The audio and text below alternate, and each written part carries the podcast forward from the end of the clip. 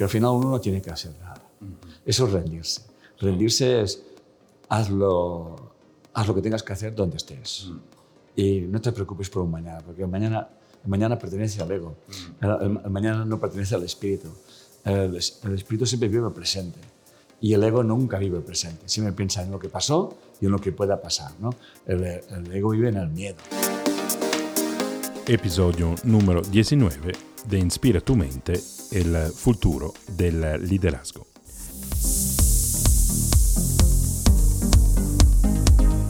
Cada semana, Inspira tu mente te trae ideas, inspiración, recursos y prácticas para despertar y manifestar el líder que está dentro de ti.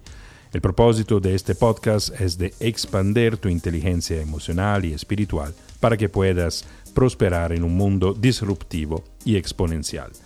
Yo soy Aldo Cívico, autor y estratega de liderazgo y a nivel global trabajo con gerentes, ejecutivos, artistas y influencers ayudándolos a convertirse en líderes conscientes para que dejen una huella profunda en la humanidad. Y hoy les traigo un hóspede, un, un uh, invitado, hóspede es italiano, un invitado de verdad muy especial, una persona que se ha convertido en un regalo de la vida, en un amigo íntimo y cercano, con el cual uh, eh, compartimos de verdad el propósito. Es una persona que yo he conocido solamente hace unos meses en un encuentro internacional en eh, Monterrey, México, al Encuentro Mundiales de Valores, y eh, la conexión fue inmediata, la identificación, diría, fue inmediata. Entonces es para mí un gran honor de verdad que mi amigo haya aceptado de tener una conversación para este podcast. Estoy hablando de Enrique Corvera. Enrique Corvera es un sabio de estos nuestros tiempos. Eh, es un ingeniero técnico, industrial, naturópata, un licenciado en psicología, eh, un autor, ha escrito casi 10 libros y porque Enrique lleva ya 20 años estudiando diferentes obras y diferentes autores como Jung, eh, David Hawking, eh, Bruce Lipton, eh, Robert Lance, entre muchos otros, con el objetivo de unificar el conocimiento disperso y complejo y hacerlo accesible a todo el mundo. Y a partir de este cúmulo de perspectivas tan distintas, Enrique promueve una visión holística del bienestar en lo que nuestros pensamientos, emociones y creencias influyen en nuestro cuerpo y en consecuencia en nuestro entorno. Y en este sentido, desarrolló y sigue desarrollando el método de la bioneuroemoción. Eh, al mismo tiempo, eh, Enrique promueve la enseñanza de un curso de milagros y de hecho estuve en eh, Miami con él participando en este taller donde aprende, enseña, enseña, aprende un nuevo paradigma de conciencia que permite integrar las situaciones conflictivas sin sufrimientos, culpa ni miedo y el 2 de octubre del 2013 recibió la distinción de embajador de paz otorgada por eh, Mil Milenios de Paz y Fundación eh, PEA en un, acto, en un acto celebrado en el Honorable Senado de la Nación Argentina. Y hoy mismo, cuando publicamos este eh, podcast, Enrique también recibe otro gran premio prestigioso para la cultura de la paz en Bolivia. Y es verdad, Enrique es una de estas voces sabias que además el mundo necesita hoy cuando se parece que vamos siendo siempre más eh, eh, separados, en, nos olvidamos de lo esencia que nos une y que somos partes todos de una conciencia única. Y me parece que Enrique es el invitado mm, perfecto para esta serie de podcasts donde nos preguntamos cómo eh, ser mejores líderes conscientes en un mundo tan eh, disruptivo y exponencial y cómo liderar a nosotros mismos. Eh, la conversación con Enrique fue profunda y fue larga, entonces vamos a escucharla en dos episodios durante dos semanas. Hoy les propongo la primera parte de la, nuestra conversación, donde vamos a conocer algunas etapas importantes en la vida de Enrique de cómo se ha eh, formado su pensamiento más y más. Entonces, los dejo a la conversación que tuve con eh, Enrique Corvera. Enrique, muchísimas gracias una vez más por haber aceptado mi invitación. Enrique, primero que todo, muchísimas gracias por uh, aceptar esta invitación de conversar aquí en Miami. Eh, una primera pregunta que tengo es que hay un hecho fundamental que cambia tu vida, que es cuando te llega en tus manos el libro eh, Un curso de milagros. Sí es. Pero yo quiero empezar un poquito antes, porque uno de, en tu primer libro, en la introducción, hablas y defines como tu familia católica y si no me sí. equivoco fundamentalista. Entonces, sí, quería saber cuál es el contexto en el cual creces. Uh -huh. Bueno, yo nací, yo soy el mayor de 10 hermanos uh, en una familia donde ellos um, son del Opus Dei, uh -huh. ¿ok? Desde muy pequeño como que me educaron en un miedo a Dios, un, alguien que está arriba mirando todo, se ve que todo lo malo que hacemos, ¿no? Uh, y, eso pues marcó muchísimo mi vida. Um, me acuerdo de pequeño, en casa los abrazos no existían, para nada, uh, y, ni, prácticamente tampoco besos, o sea, um, y sobre todo cada noche me acuerdo que era muy pequeño, debía tener 5, 6, 7 años, no tenía más seguro. Uh, como que, no es que te obligaran a rezar el rosario, ¿no? pero yo me acuerdo que estaba con mi papá y con mi mamá rezando el rosario, ¿no? Uh, bueno, y, y, con todas sus letanías, completo cada noche, ¿no? Y, pero una cosa que realmente me marcó, siempre, siempre me acuerdo como si fuera ayer, es que se ve que era cuaresma, no sé, que, hay que no, no, hay que comer, hay que comer poco. Yo debía tener eso, cinco años, sé y tenía un pan con chocolate que tenía un hambre y mi madre decía, no puedes comer chocolate ni pan porque esto es un pecado y ofendemos al Señor.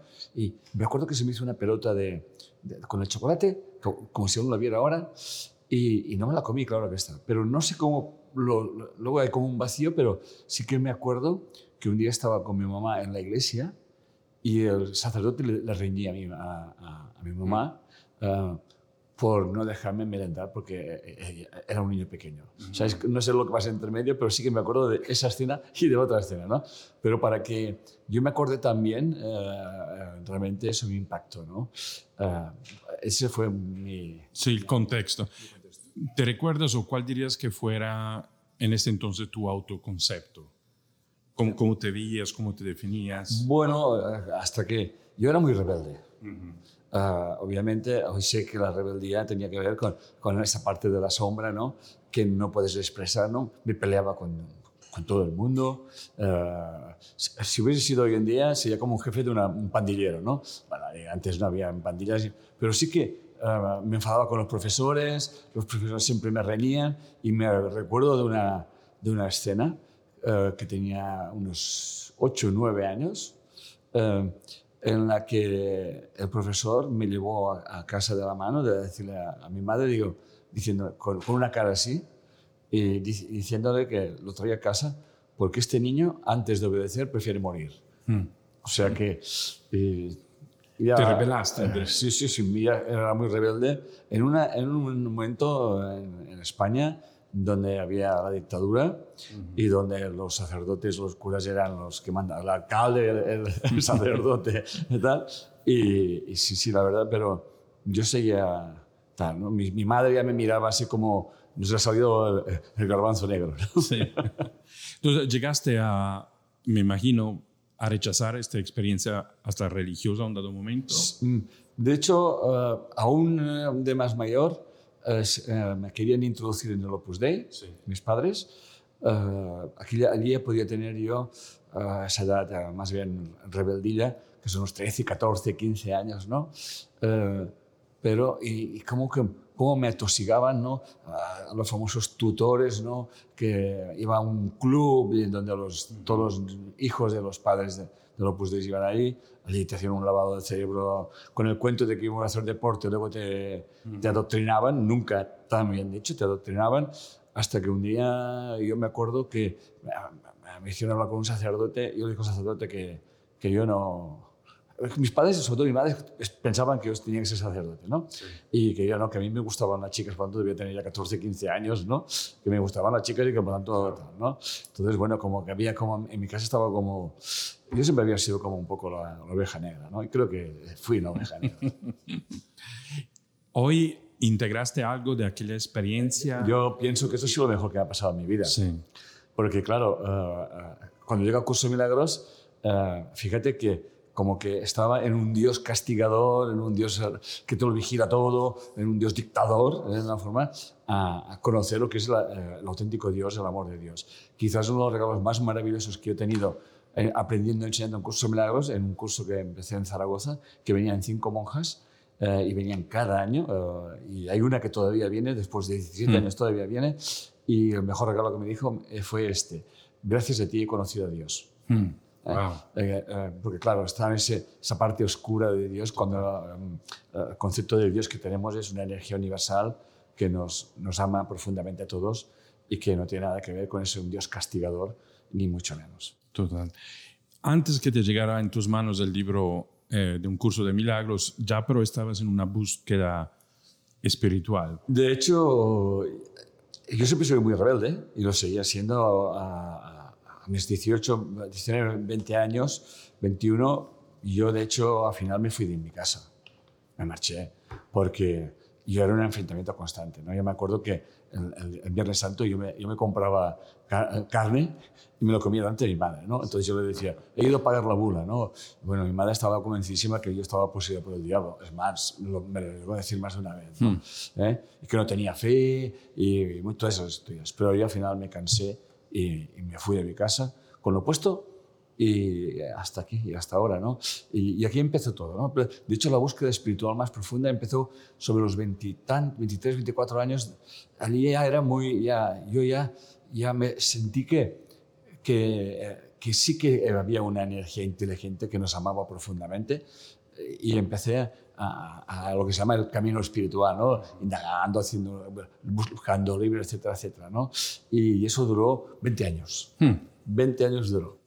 Y durante todos esos años, ¿qué buscaba y no encontraba? Si, si, si seguías buscando. Buscaba este Dios que sabía que existía y que de alguna forma lo buscaba. En, yo me acuerdo que leía hasta el Corán y, y, y hasta miré eh, los, los, libros hebreos, la cultura hebraica, uh -huh.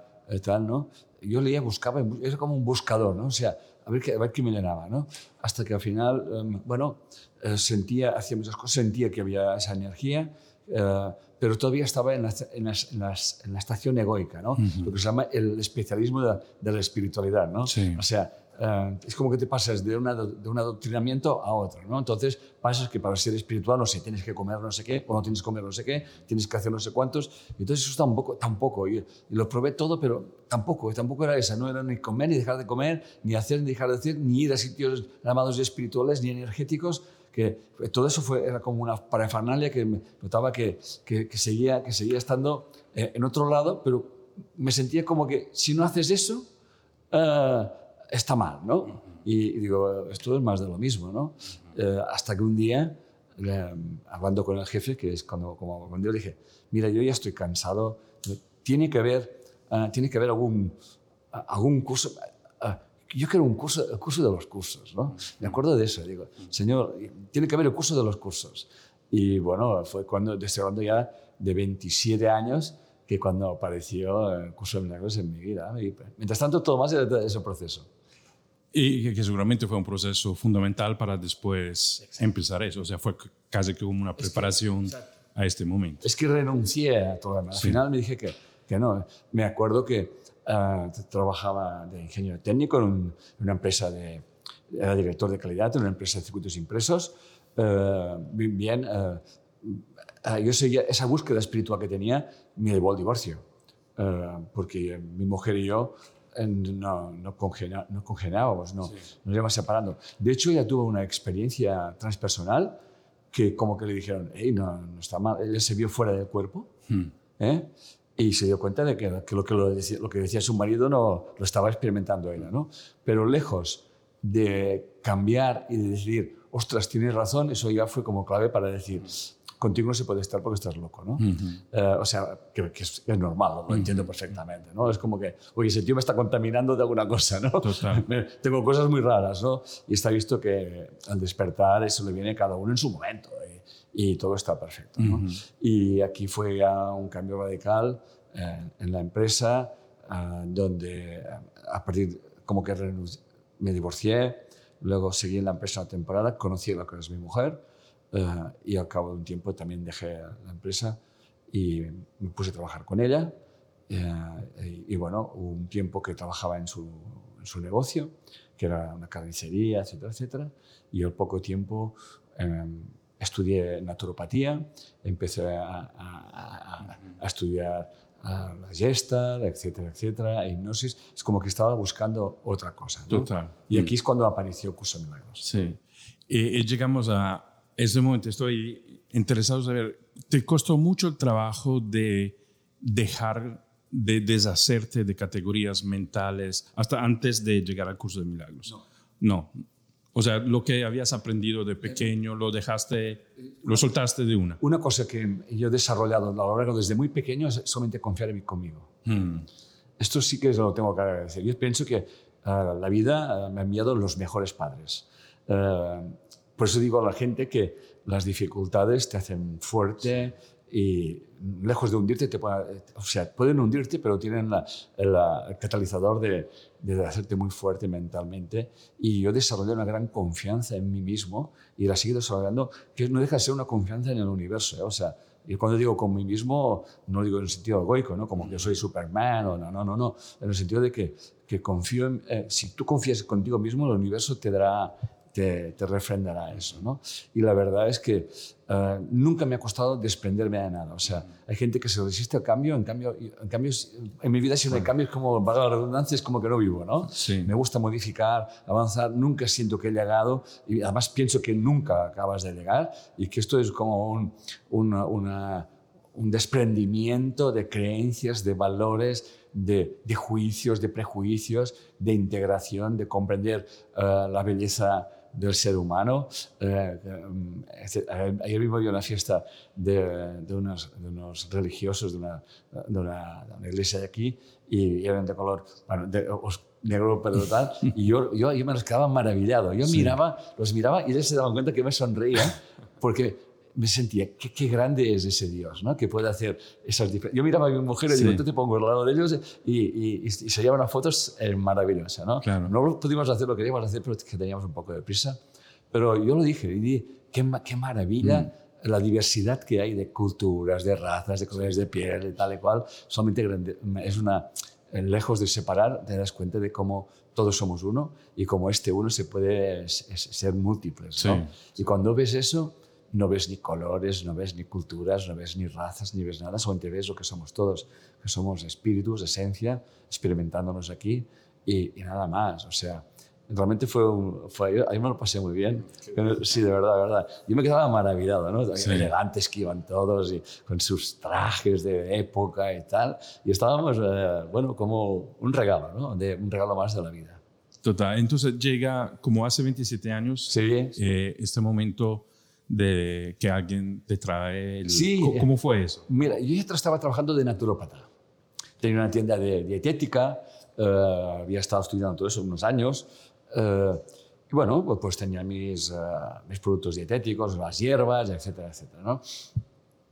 Y venían gente pues, a consultar, que por cierto lo hacía gratuito. Y había otra tienda que tenía una naturópata, me reñía porque yo lo hacía gratuito. Digo, bueno, yo puedo hacer lo que me dé la gana en mi casa, ¿no?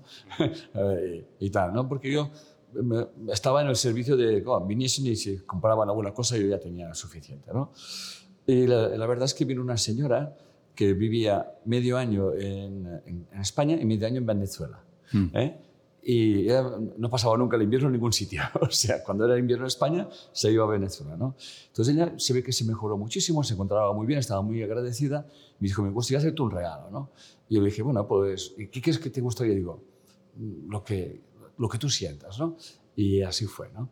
Eh, llegó un día y me trajo el libro. Dice, yo estaba en Caracas, eh, entré en la librería Júpiter. ya sabes por qué lo digo, ¿no? porque me, siempre digo que vengo de Júpiter, digo, por la librería. Y, y me dijo, yo estaba por Caracas y pensando en ti y sentí como un, un que me empujaban dentro de la librería y fui directamente donde estaba ese libro y sentí que tenía que coger ese libro, ¿no? Y, y, lo, lo, compré sin mirar, sin preguntar, ¿no? Y cuando yo abrí el libro, abrí por el lado del de el, manual del maestro. Y cuando leí las primeras páginas del manual del maestro dije, esta es la respuesta eh, de Dios. Cuando yo le pedía el curso de los cursos, precisamente el curso de los cursos es este. El curso de milagros es un curso para, no para este, el siglo XXI, sino para el siglo XXV. Es, es un curso es un, que te cambia totalmente la conciencia. Y allí empezó todo. Eh, me acuerdo que allí pone muy claramente, si quieres aprender, tienes que enseñar. Por tanto, un curso de milagros no tienes que aprender un curso de milagros para enseñarlo, sino es al revés. ¿no? Es un proceso. Me acuerdo que empecé, y dice también que el, Espíritu Santo te traerá a la gente, cuando tú te declaras como maestro de Dios o que quieres aprender a enseñar un curso de milagros, eh, entonces no tienes que preocuparte de nada más. Y yo, pues no me preocupé de nada más. Y, y abrí en mi consulta, puse uh, clases de un curso, de, curso uh, clases de autoconocimiento basado en un curso de milagros. Mm. Me daba vergüenza la palabra curso de milagros, milagros ¿eh? Eh, por, por el prejuicio que yo tenía. Y la verdad es que se presentaron dos personas que eran amigos míos y ya no vinieron nunca más y dejaron de ser amigos. Pero siguió viniendo gente y acabaron, pues al final, cuando acabé, habían 20 personas. ¿no? Entonces, como puse como que para hacer un curso tenía que haber como mínimo 20 personas, cosa que desde entonces nunca, nunca más ha fallado. ¿no? Hmm. Por aquel entonces allí había un sacerdote que venía allí a hacer reflexología podal, tal y cual, y él veía lo que pasaba allí, ¿no? Y veía como mucha gente se sanaba, pero se sanaban a través del cambio de conciencia, que en aquel momento yo no lo sabía. ¿eh? Pero lo dice, los, dice un curso de milagros que si en tu vida no está lleno de milagros, algo anda mal en tu cabeza. Mm. Pero hay que tener en cuenta que el milagro no, es, no hace nada, deshace, ¿no? Mm-hmm. ¿Y qué deshace? Tus creencias, tus prejuicios, tus juicios. ese es el auténtico milagro que se produce en la mente. Y la sanación no, nunca habla del cuerpo, siempre habla de la sanación de la mente. Mm. Y entonces ocurrió otro milagro, que es que ese sacerdote me hizo un regalo donde tengo un certificado papal, mm. donde pone que, bueno, que, bueno, como que tiene unas prerrogativas y para ir al cielo por todas las cosas que estoy haciendo eh, en ayuda a los pobres y a los necesitados, tal cual, que los, lo concedió. ¿no? Entonces yo sentí que me había puesto con, en paz con la, con la iglesia, ¿no? Que, que con, no, no, ya no con una iglesia católica, sino con las iglesias, ¿no? Y que, que, ya estaba, que había cerrado un círculo, ¿no? Y la verdad que cuando se cerró ese círculo mi vida realmente cambió, ¿no? O sea, como que eso ya fue el leitmotiv. O sea, a partir de aquel momento, Curso Milagros siempre ha sido la base de todo lo que yo he hecho en mi vida, tanto en el trabajo, en mis seminarios, en, en todo. Ha sido la esencia. Desde este momento te, ha, sí, te había estado como el, el, el, núcleo, el núcleo. De, de, tu vida. ¿Y cómo pasó que de, de, estos talleres de 20 personas llegaste ahora? Eso fue solo. Como miles de personas en, en el mundo. Yo me rendí. Ahí pone muy claramente en un curso de que yo te llevaré allí donde pueda ser útil, te diré lo que tienes que hacer, dejar de hacer. Esa es tu única preocupación. Y cuando estés delante, apártate y deja que el Espíritu Santo hable a través de ti, ¿no? Y yo, yo, empecé a hacer eso, ¿no? Y nunca me preocupé si había. Tengo que decir que um, la, donde empecé fue en Zaragoza. En Zaragoza para mí es como la, la yema del huevo. Y, y, nunca en estos 27 años he dejado de ir ningún año. Siempre es como que estoy en deuda, ¿no? Tengo que ir allí y eh, tendré mucho trabajo, pero yo a Zaragoza voy. ¿eh? Y la verdad es que eh, allí en Zaragoza me formé enseñando, aprendiendo y enseñando, y realmente es bien verdad que los que me enseñaron fueron los alumnos, la gente que venía, esos fueron mis grandes maestros. Han sido y siguen siendo. Yo todo lo que aprendo es de la gente que viene y te das cuenta de que viene aquel que tiene que venir y siempre vendrá aquel que parece que, que está desubicado hasta que me di cuenta de que siempre está la luz y la sombra y no la sombra porque sea mala, sino porque alguien tiene que sujetar esa parte de la, de la psique tal, ¿no? Entonces, cuando te das cuenta de eso, eh, entonces sabes que todo va, todo va perfecto, ¿no? Y pero tenías un, un, plan, tenías una visión. ¿Qué, no, lo, lo, que cuando yo empecé el curso de milagros, yo aún seguía con mi tienda, ¿me entiendes? Iba hacia el curso. Luego tuve otra revelación. Porque las revelaciones no es cosa de, de nadie importante. Las revelaciones puede tener cualquiera. Lo que pasa es que, además lo dice un curso de milagros. ¿eh? Dice, las revelaciones es un patrimonio del Hijo de Dios. O sea, una revelación es algo que no te esperas. ¿no? Entonces, eh, tuve un, como una revelación en que esa, esa, esta, esta, esta, eso que estaba leyendo en Curso de Milagros lo podía llevar todavía más, a, más allá. ¿no? Y apareció lo que se llama el Templo Hermoso. Para la, la, gente que no sepa lo que es el Templo Hermoso, vendría a ser como las constelaciones familiares. Uh -huh. Pero yo ni sabía ni que existían las constelaciones familiares y en aquel momento coincidió con Halley, en la misma época más o menos.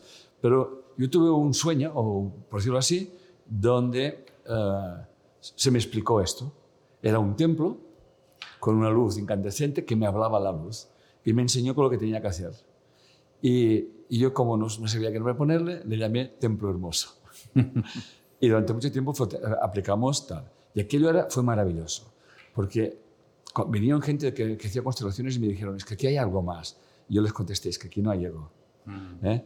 Yo me rindo, me aparto y todo va sucediendo solo. ¿no?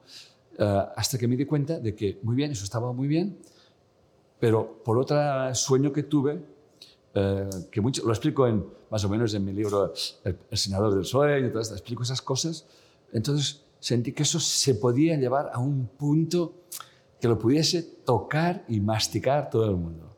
Y eso ya estamos hablando de hasta dónde hemos llegado. ¿no? El método de la bioneuroemoción que ha ido evolucionando, curación emocional, eh, luego pasó biodescodificación, pero eso todo fue un, solo un tiempo que me di cuenta que era muy dual, que, que seguía, todavía estábamos, era muy lineal, muy centrado en la biología y pensé, no, la gente se piensa que tiene que, que sanar el cuerpo, lo que tiene que sanar es la mente y que el cuerpo hay que tratarlo, obviamente, con lo, hay que cuidar el cuerpo, hay que darle un buen alimento, hay que darle, hay que darle medicina a la medicina, etcétera, etcétera.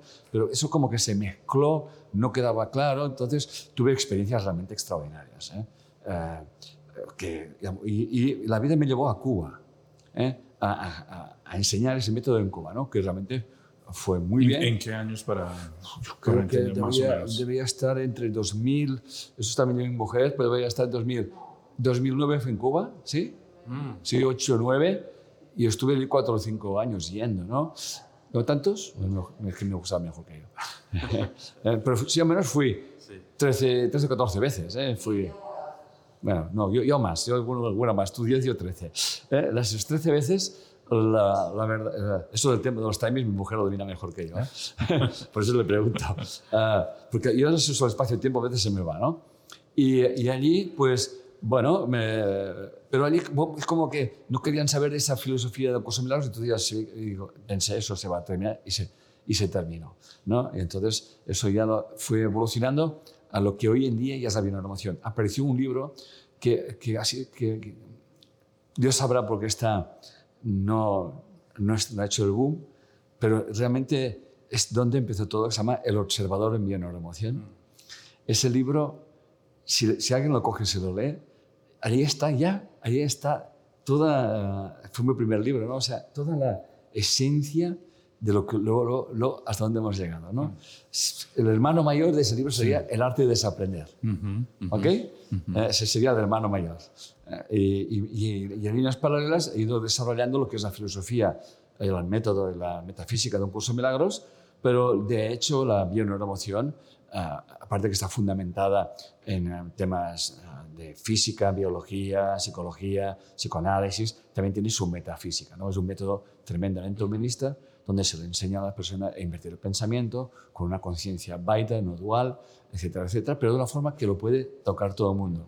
No hace falta ser ni, ni rezar ni dejar de rezar, sino invertir el pensamiento, la causa está en ti, no está fuera, Jung nos iluminó muchísimo, Anthony de Melo también, en fin. Uh, luego han habido esos grandes maestros como Bruce Lipton, etcétera, etcétera, Deepak Chopra, tal y cual, ¿no? Pero libros que me marcaron realmente importantes fue Anthony de Melo, eso sí. está muy claro, y el otro también muy importante, La conciencia sin fronteras de Ken Wilber, que yo ya me lo leí en el año 90, 90, 91, que no es que entendiese mucho, pero lo tengo súper subrayado y tal, ¿no? Y todo eso se fue integrando en mi mente y al final me di cuenta de que mucha gente tocaba lo mismo, pero estaba todo separado, ¿no? Mm. Entonces, es, es, es, mucha gente me lo ha dicho, dice, es que tu método es como que ha aunado, uh, es como que un edificio que cada uno miraba mm. con su planta y, y yo he hecho un, un, método totalmente transversal y, y creo que la, la, prueba está en la gente que me sigue, que puede ser desde la gente más humilde a la gente más de más categoría social, ¿no? Uh, y, y, pienso que hemos conseguido eso. Sí. Entonces también encuentro con estos otros autores ¿Sí? que nombras también sí. en tu, sí, tu curso y tu libro. Que les estoy muy agradecido. Sí, son, na, nacen de la misma deseo, de alguna manera, de profundizar el libro. Aparecen de en mi vida. Y... Aparecen en mi vida, o sea, uh, no es que tampoco busque mucho, ¿no? pero me acuerdo que cogía un libro, iba a, a, a las librerías tal, y sentía que aquel libro lo tenía que leer. ¿no? Llegué a leer centenares de libros. Allí desarrollé lo que quizás por eso escribo, no sé. No. Dicen que a veces un, yo no me considero escritor, pero, pero escribo. Uh, pero te das cuenta que cuando escribo me salen palabras que yo no utilizo, pero me salen solas.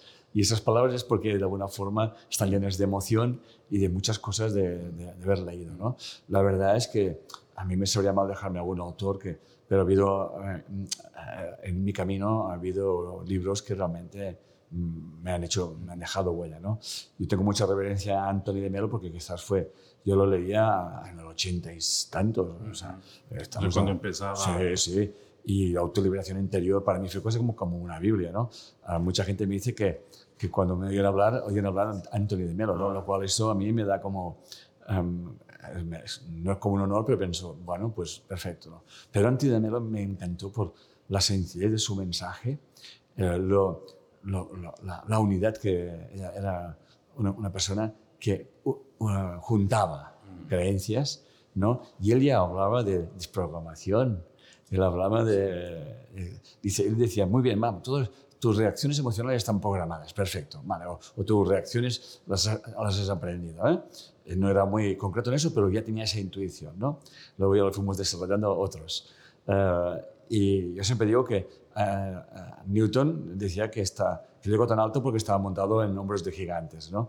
Yo también podría decir lo mismo, he llegado porque he sabido estar a hombros de personas que, que, realmente eran personas muy, muy despiertas, ¿no? Sí. Y Anthony de Melo para mí, yo sé, por su sencillez de mensaje, creo que lo entiende todo el mundo, pero ya está diciendo lo que luego hemos desarrollado. ¿no? Tus reacciones emocionales no es por lo que te hacen los demás, sino por, por la información que tú llevas. ¿no?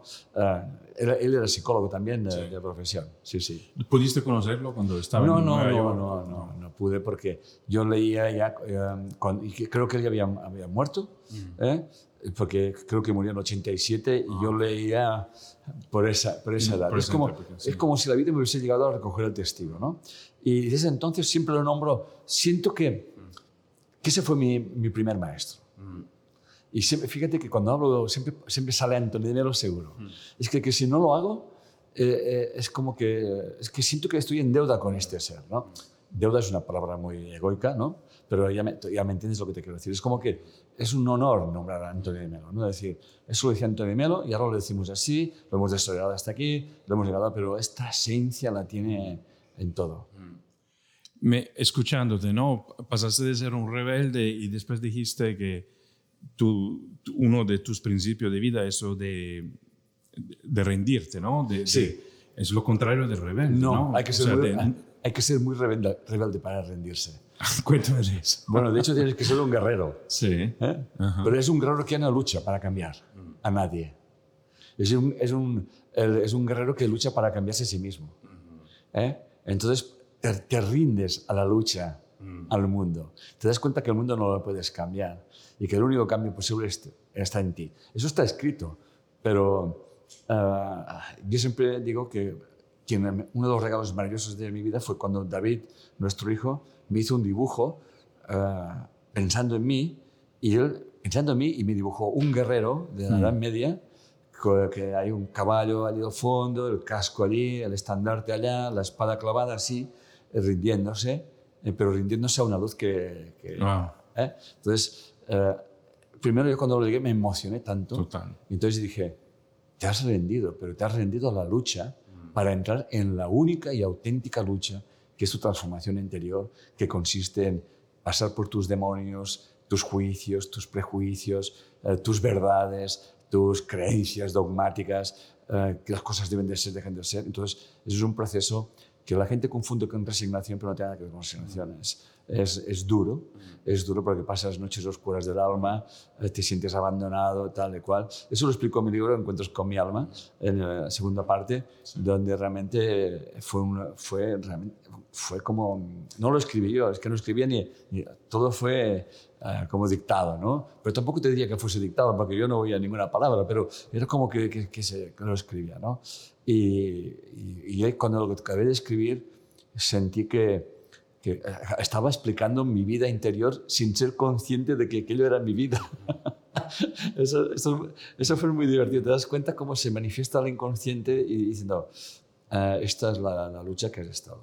Desde entonces yo me considero un hombre que está en paz. Mm. Uh, eso no quiere decir que no haya cosas que te, que te, que te, te alteren, porque somos seres humanos, pero no hay ningún juicio. ¿no? O sea, hay cosas que en el mundo dices, hombre, como, como está pasando en Europa, ¿no? que con los inmigrantes de Siria y sí. todas esas cosas, pienso, vamos, por el amor de Dios. ¿no? Pero al final uh, hago mi camino, no quiero cambiar nada ni a nadie, porque eso no se puede hacer.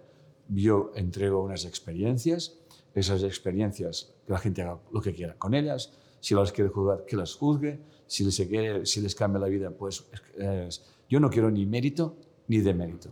Yo no llamo nunca a nadie, no he llamado nunca a nadie que venga a mis seminarios porque si vienen se van a curar, se van a iluminar o se van a... Yo hago un curso de milagros y hago el, ejercicio y cuando vienen a lo que es la emoción, pues enseño un método, pues es un método humanista, donde la persona llegará a donde quiera. Yo siempre les digo, digo, esto es un camino que nunca se termina. Tú llegarás donde quieras. Y hazlo con en paz, aprende de todas las experiencias que tengas en tu vida. Tus grandes maestros te los encontrarás en el camino. Normalmente vendrá en nombre de fracaso, ¿eh? vendrá en dificultades. Mm, deja de llamarle problemas, llámale un catalizador de, de maestría.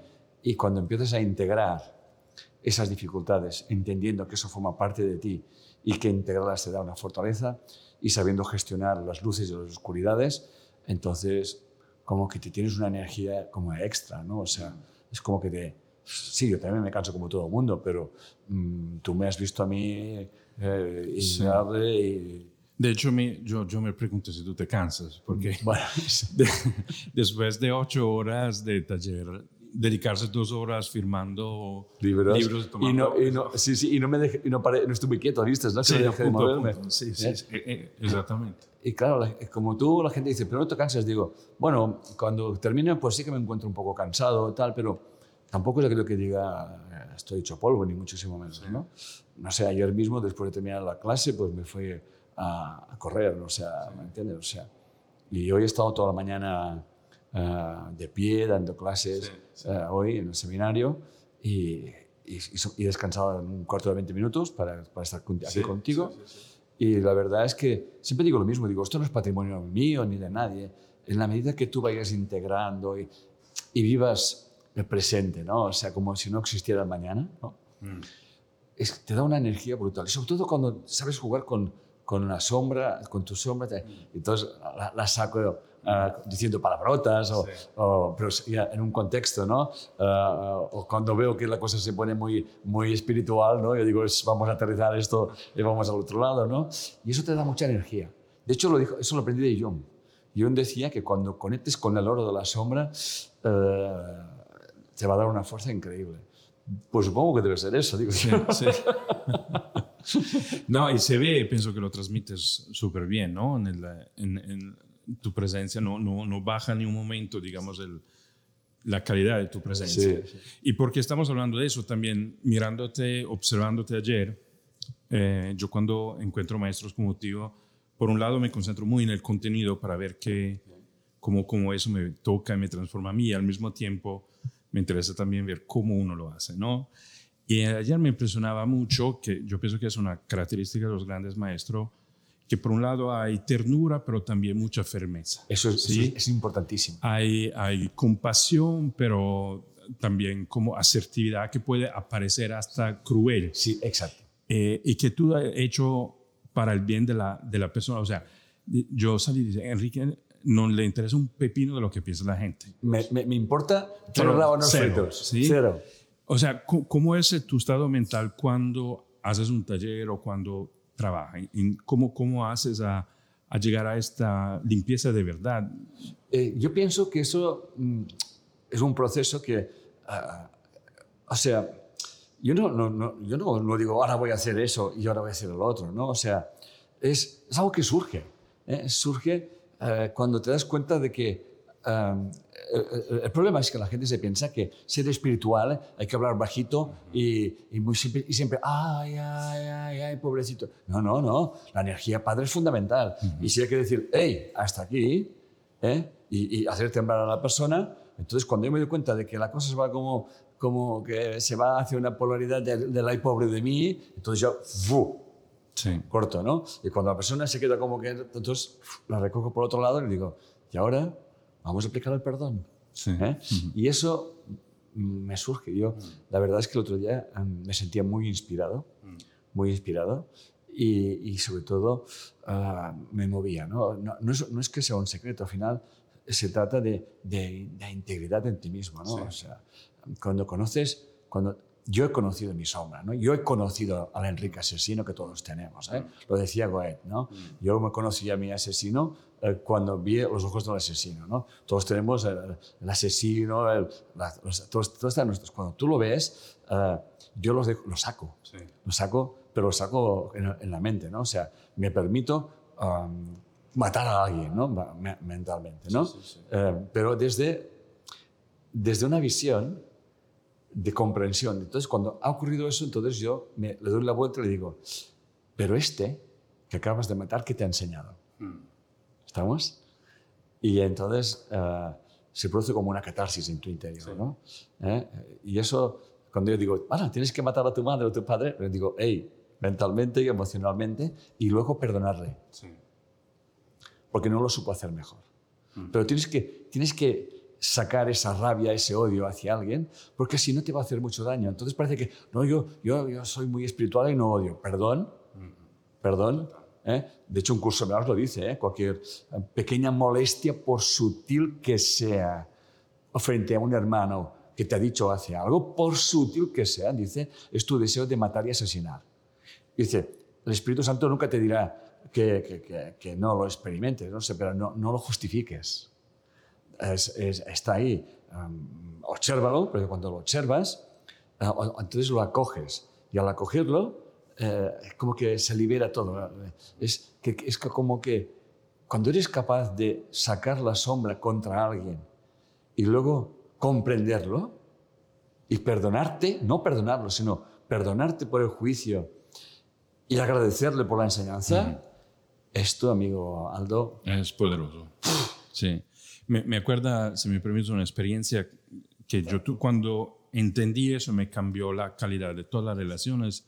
Cuando yo estaba en Colombia enfrente a un líder paramilitar que me estaba contando las cosas terribles que había hecho en su vida y lo, lo juzgué. Y era tan fuerte el, el disgusto que yo tenía por lo que me estaba contando que quisiera levantarme y salirme, marcharme.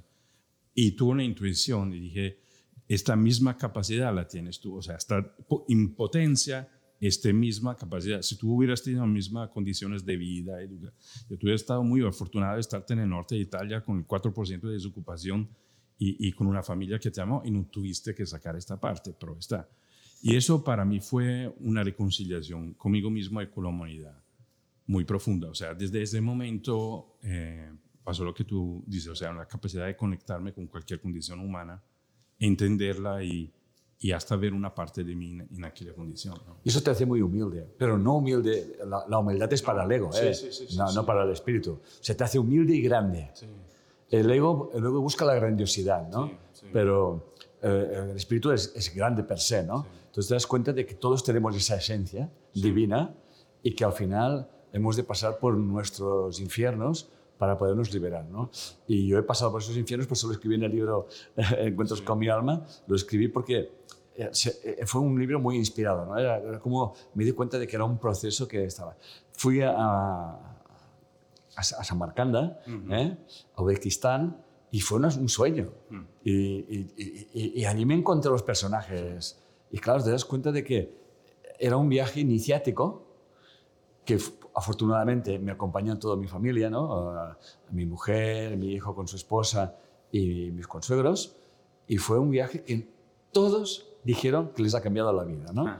Y, y fue, nos unió más eh, y realmente, porque nos sentíamos que estábamos afuera del mundo, ¿no? Un mundo conocido, ¿no? Y nos permitió conocer, ¿no? y, y los personajes que encontramos, etcétera, etcétera. Y por eso digo que al final, yo siempre digo a la gente una cosa, Aldo, que al final uno no tiene que hacer nada. Eso es rendirse. Rendirse es hazlo, haz lo que tengas que hacer donde estés. Y no te preocupes por un mañana, porque mañana, mañana pertenece al ego. El, el- el mañana no pertenece al espíritu. El, el espíritu siempre vive presente. Y el ego nunca vive presente. Siempre piensa en lo que pasó y en lo que pueda pasar. ¿no? El, el ego vive en el miedo. Eh, el miedo hace que, que no nos damos cuenta que teniendo miedo hace que ocurran aquellas cosas a las cuales tenemos miedo. ¿no? De hecho, un curso de milagros te dice que, eh, que, eh, que no le pides al Espíritu Santo que te deshaga el miedo porque no lo va a hacer. Lo tienes que deshacer tú, es tu creación. Sí que te ayudará a las condiciones mentales, pero tú al final tienes que enfrentarte a tu miedo. Y los miedos solamente hay una forma de superarlos, es trascenderlo. Y para trascenderlo, haz aquello a lo cual tienes miedo. es tan simple como eso. ¿Eh? A mí cuando me decían, ah, vas a ir a América Latina, uy, qué miedo, digo, ¿por qué? Ah. ¿Me entiendes? Es, es un prejuicio, ¿no? Total, total. Y, y- y en América Latina yo solamente he encontrado cariño. eh, yo me... Es, yo cuando llego a América, lo dice, lo, se nota mi mujer, es, soy otra persona, eh, me siento, no sé, eh, no, no se puede explicar. Es, se lo decía el otro día a mi mujer, digo, y yo soy- eh, estoy, estoy, soy otra persona, ¿no? Y me siento... América será porque Europa es muy, ya está muy caduca. Sí. Es, es el viejo continente y te lo prometo que es viejo. Viejo, es viejo, sí, sí. Es viejo. ¿eh? Y América, eh, yo pienso que es, va a ser eh, la, nueva, la nueva Sí, Jerusalén. ¿eh? ah, estoy completamente de acuerdo. Yo solo siento en mi corazón, pero lo siento con, todo, con toda mi alma. ¿eh? Y, y está ahí. Y además es que es el caldo propicio, ¿no? Donde está todo muy meneado, todo está... Parece que parece un caos, ¿no? Pero ese caos es, Sí, es creativo, es- creativo. es muy, es muy, es muy creativo. Sí, sí, sí.